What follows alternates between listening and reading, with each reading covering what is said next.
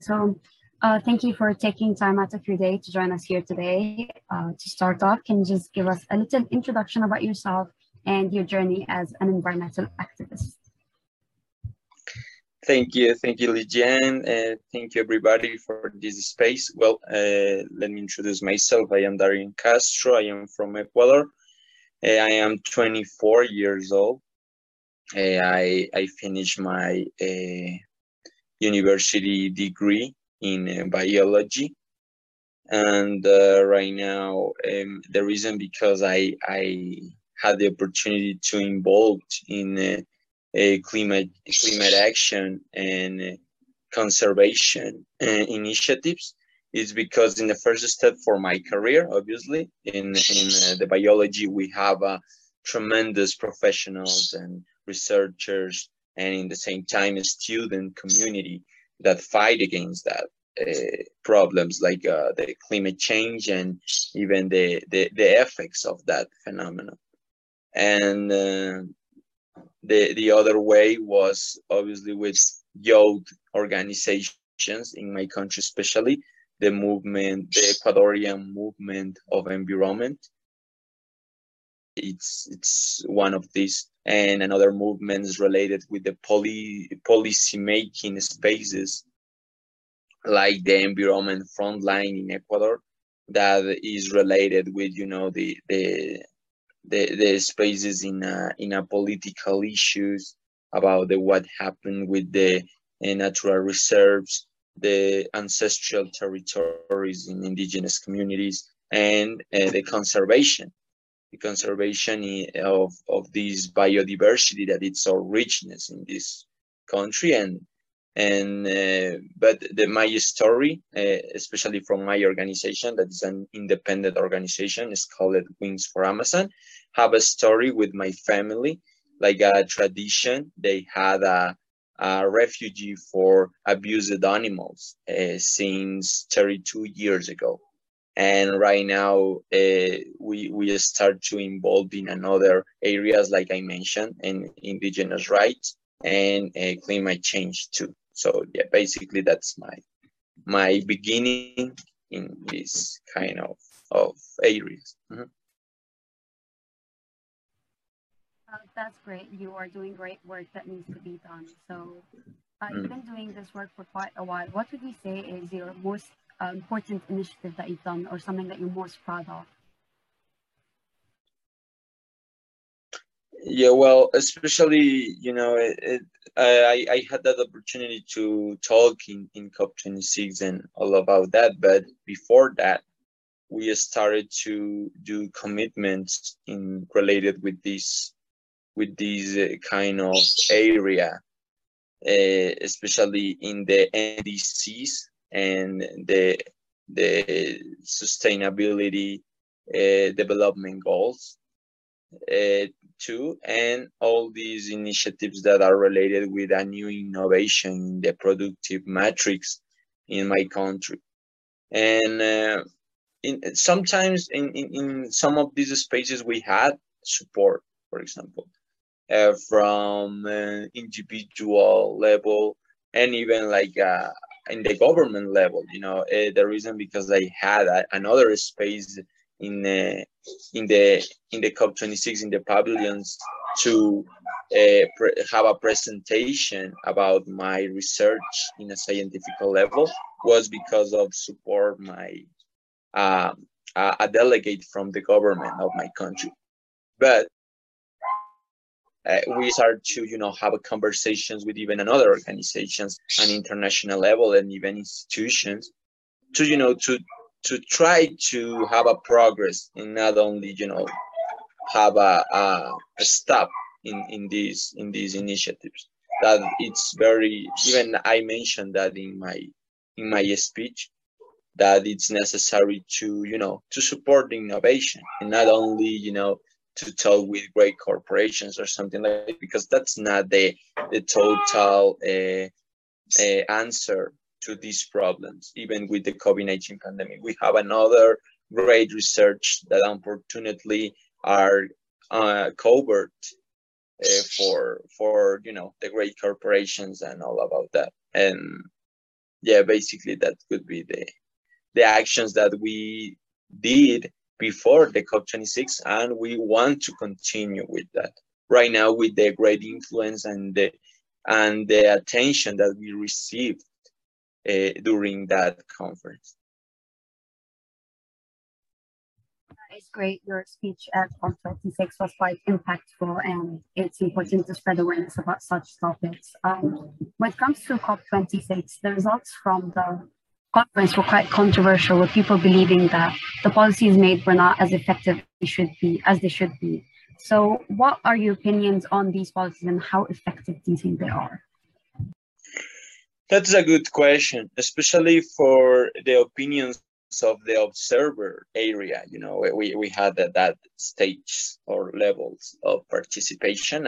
I was the observer organization, obviously, and the majority of the people that wanting to participate, in many cases, they didn't have the opportunity, and even they collaborate in popular movements like the manifestation in Glasgow, for example, and even another panels outside of the COP26.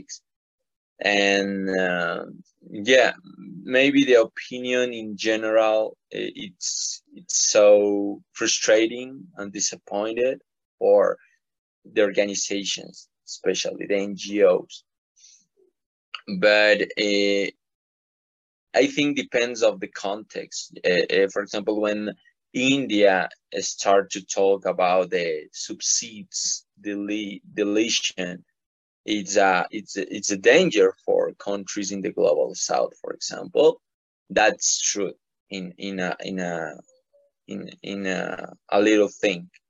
Because if you can think about the why countries like in South America, like my country, for example, or Colombia, or Venezuela, for example, that it's a terrible crisis right now from 2012 due to the government that they had.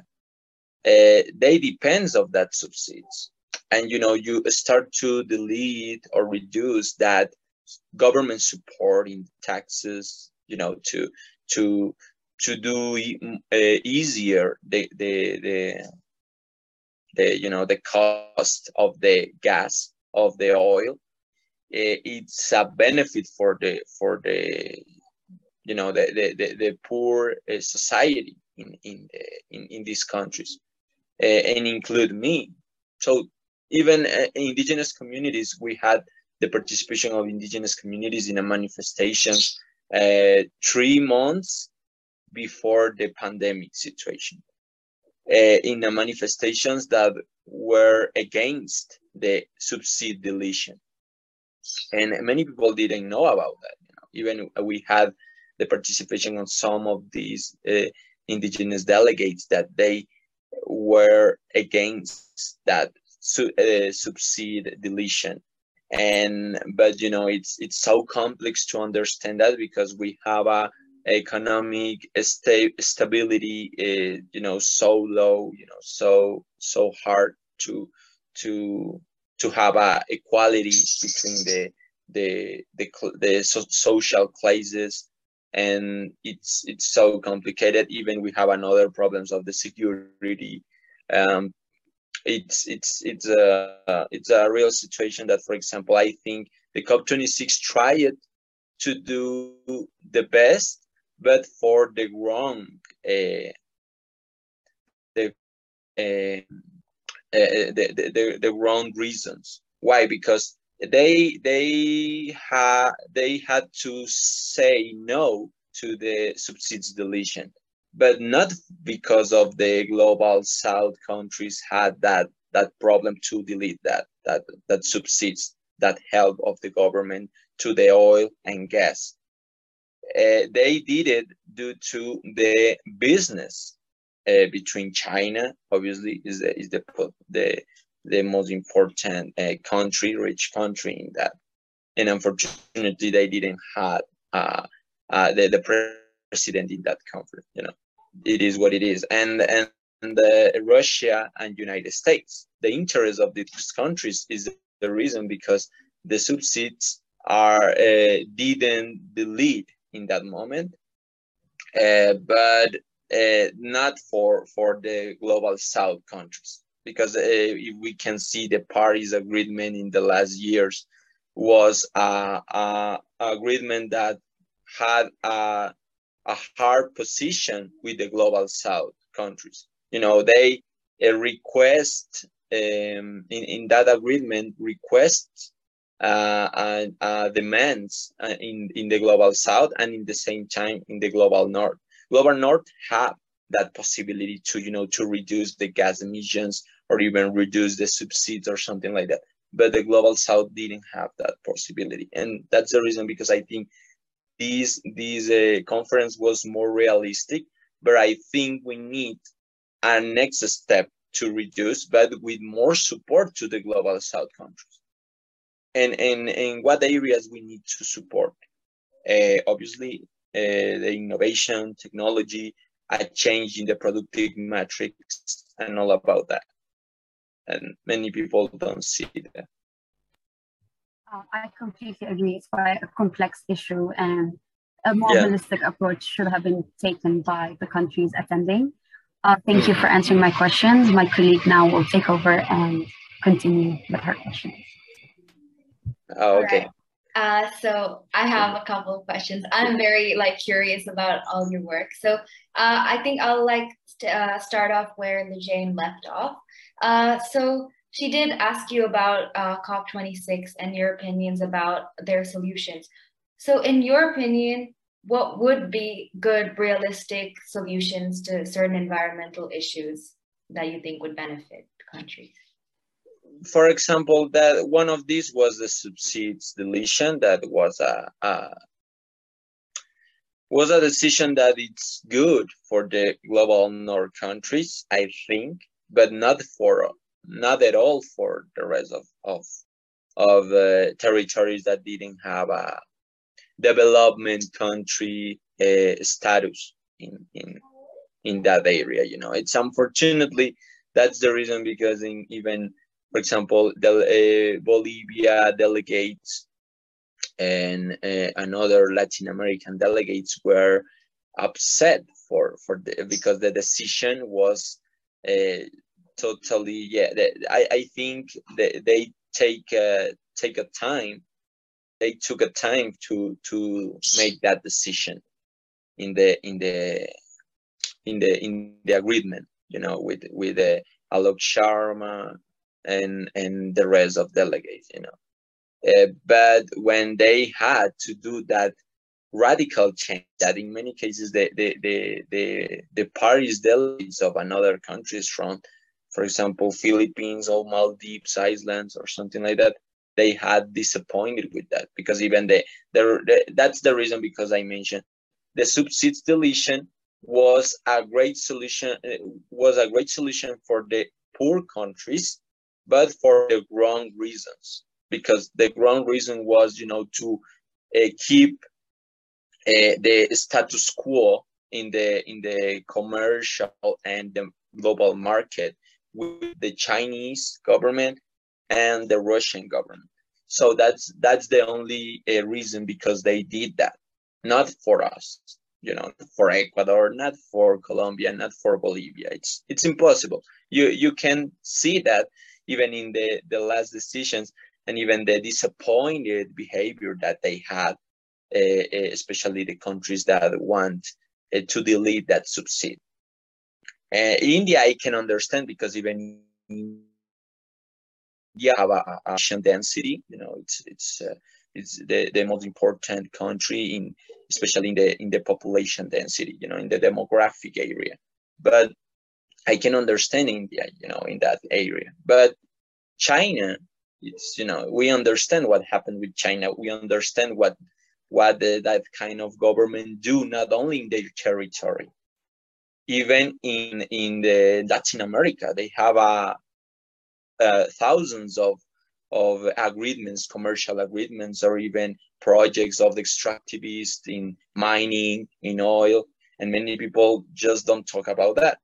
So that's the reason, because that decision was for the wrong reason, for another interest. And another realistic that I think it was possible, for example, it was the reduction of emissions, that we can do that.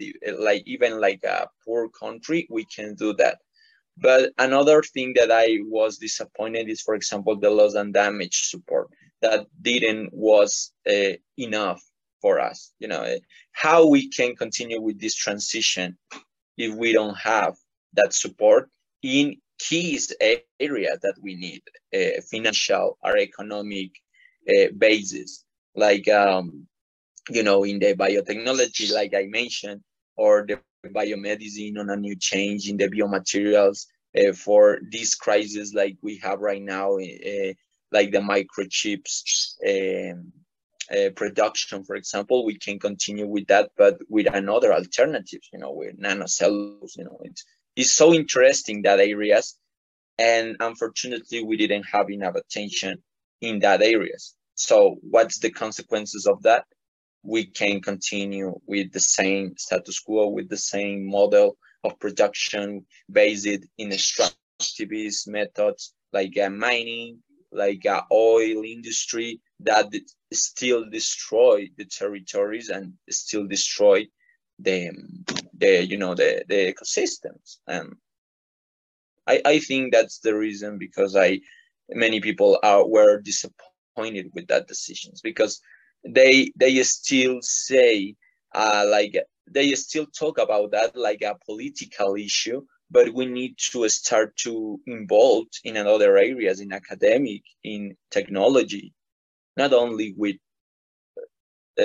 policy making, or even just pretend to do decisions for a subjective form, you know, a subjective way.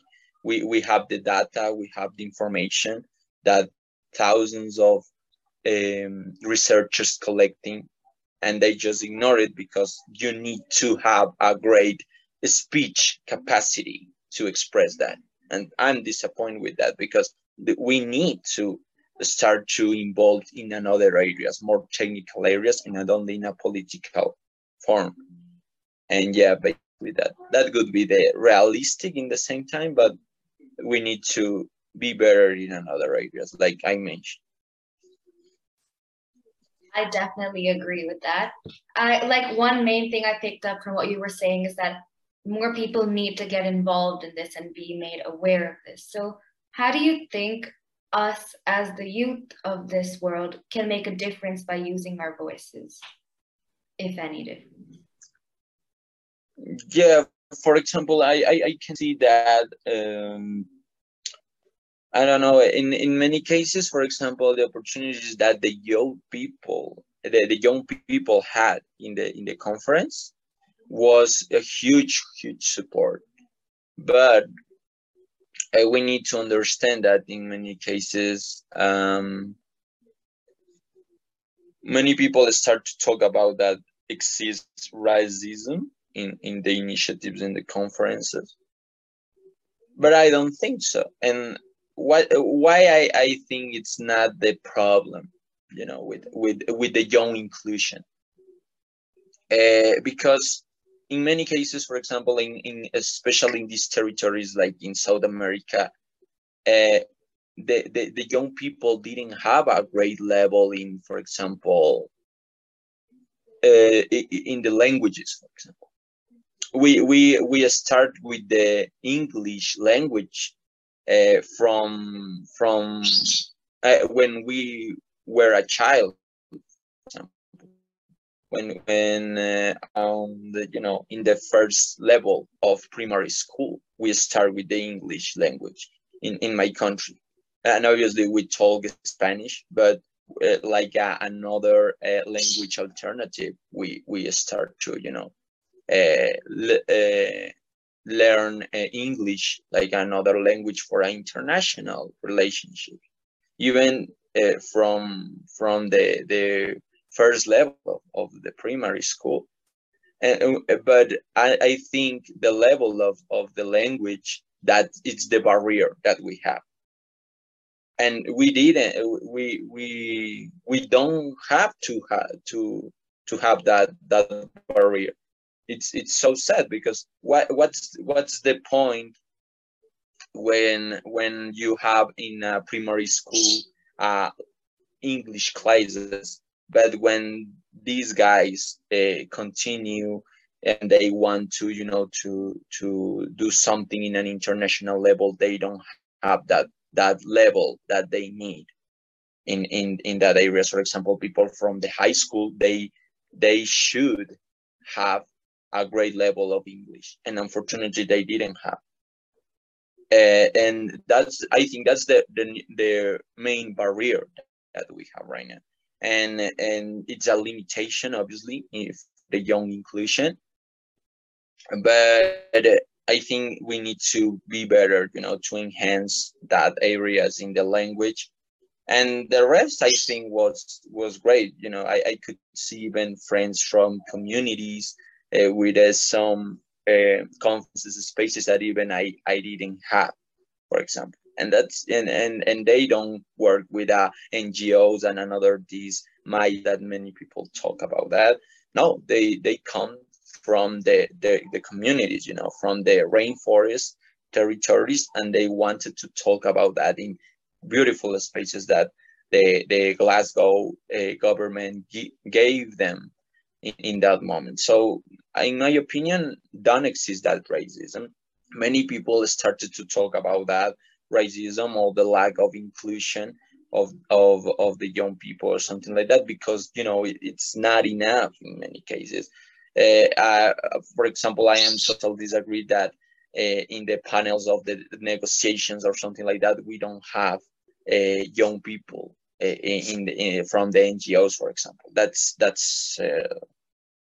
not the way to continue with inclusion, because they need to know what's the decisions and what's the agreements they will done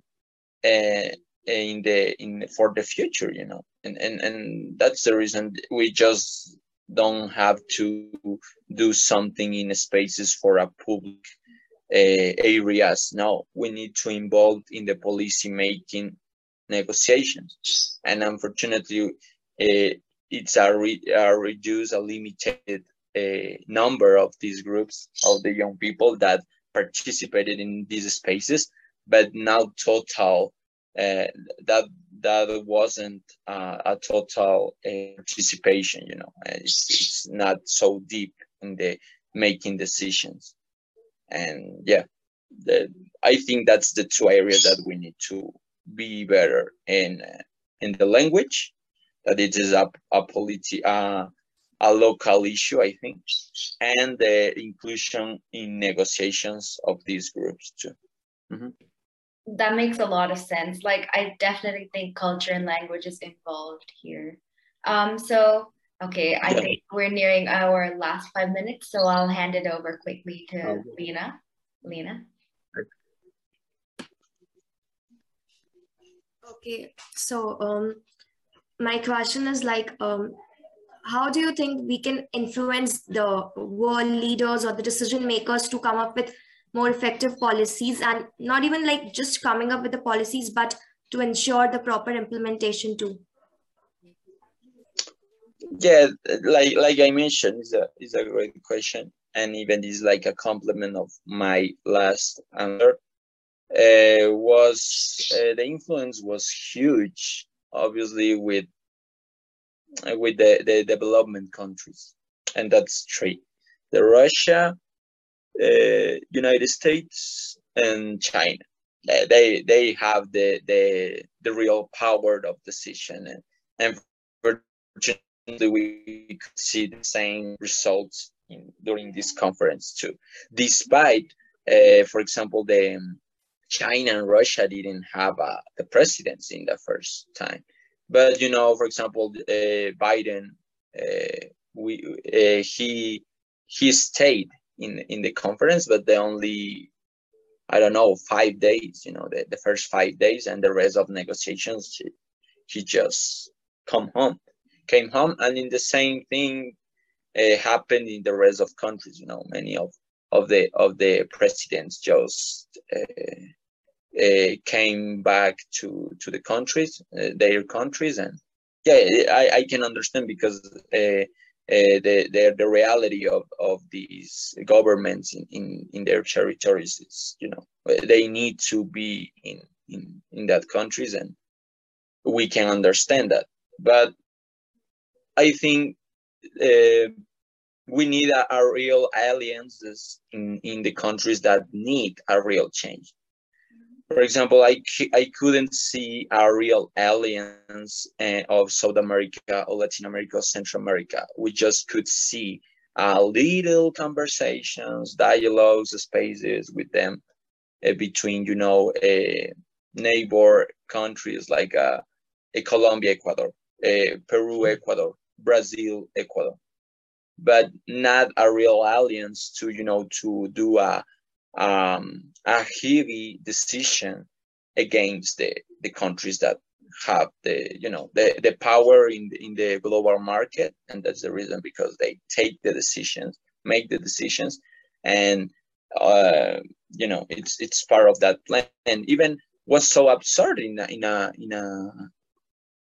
a little part of the conference, in the last plenary, you know, the final plenary to close the conference, many delegates, political delegates, start to talk about that. Hey, I have my child, I have my grandson, my granddaughter, and I want to a future for them. Okay, I understand that kind of you know, speech, emotional speech, but the rest of delegates did the same. You know, yeah, I have a granddaughter. You know, it's that part of the speech was completely ridiculous for me, because it was that means that does not take it seriously in about the climate change. You know, this problem is not take it serious, and it's like you know, one speech more in their careers, in a political careers, and they don't understand what's the consequences, the real consequences in a long term or even in a short term that we have right now.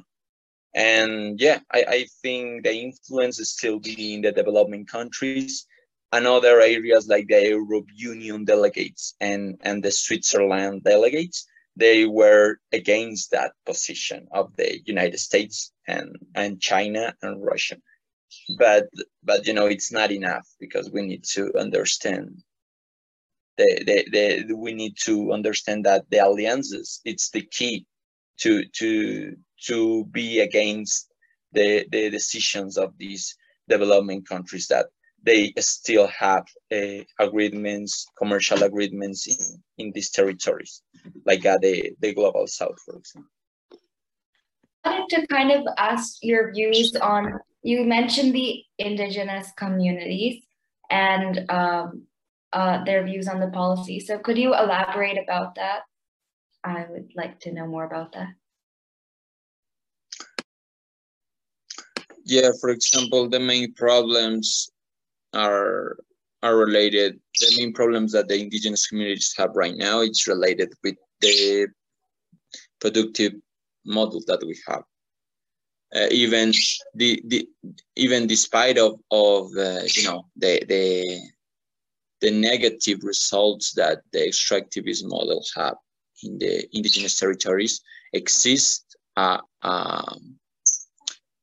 section of the indigenous communities that depends of that model right now. You know, they start to, you know, to understand the economic model or something like that, and they have investments or something like that in the transportation in that areas, or even with even in the mining areas. You know, that the government or even illegal mines are extract the metallurgic materials or minerals, all about that. And yeah, unfortunately, that part exists, but it's not the majority and the majority of the indigenous communities want, you know, a clean water in their waterfalls and their rivers, because they depends of that. They don't have a potable water system to distribute that resource around the communities, tribes, their you know, their territories. It's impossible due to the you know, the complicated in that territory. You know, it's a rainforest, it's a huge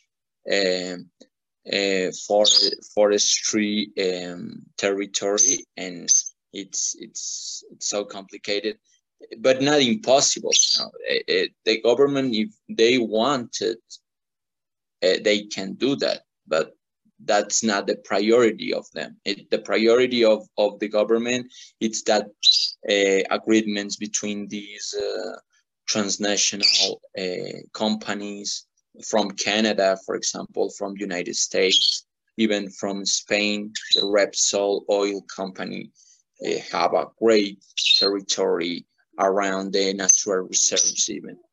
And it's yeah, that's, I think that's the main problem that these communities have, even in Amazon region and even in Andean region, with the mining industry. You know, they have a collapsing of the mountains, that is a collapse of the water flow in their communities too. Yeah, that's really nice. I also was thinking that the depletion of these natural resources also causes higher emissions. So what sort of policies and laws do you think should be instilled to make people take these seriously, that they shouldn't be depleting these natural resources? Yeah, for example, I think the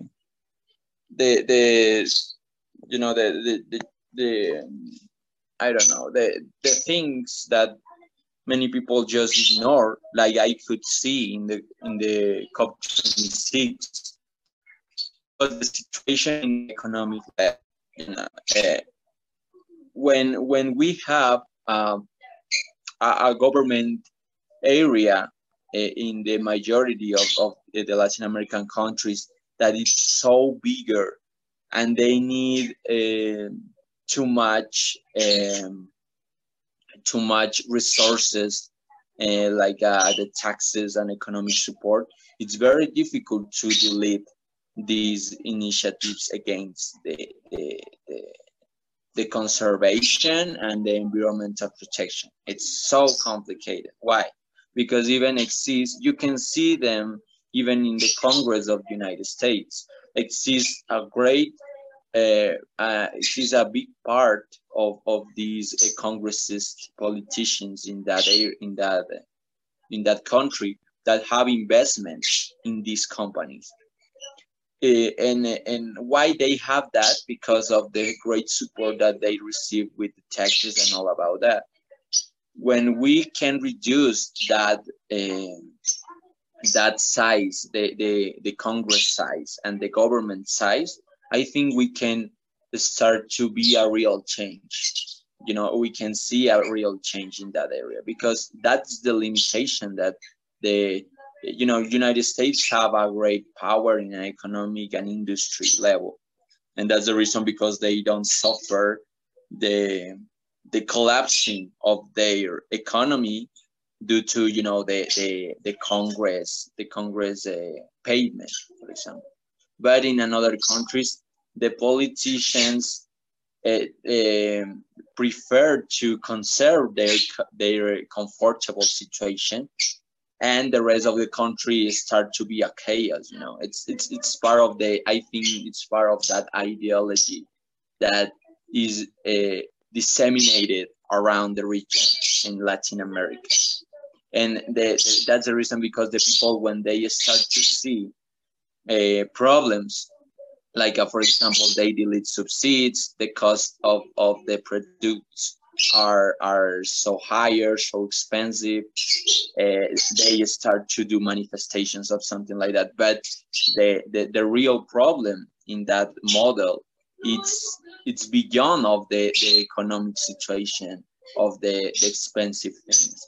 We can see that despite of the model, the production model, the successful model that we have with due to the decisions of the politicians, we don't have a real result, and we have an economic disaster and environmental disaster. You know, we don't have nothing due to the corruption, due to the political system, and yeah, basically that's the limitations that we have in that area. And many people even in the conference didn't understand, because obviously people from Europe, from United States, even from United Kingdom, they don't have that problems. They have a minimum, but in our region, it's a huge problem in Latin America. All right, thank you so much for joining us here today and answering our questions.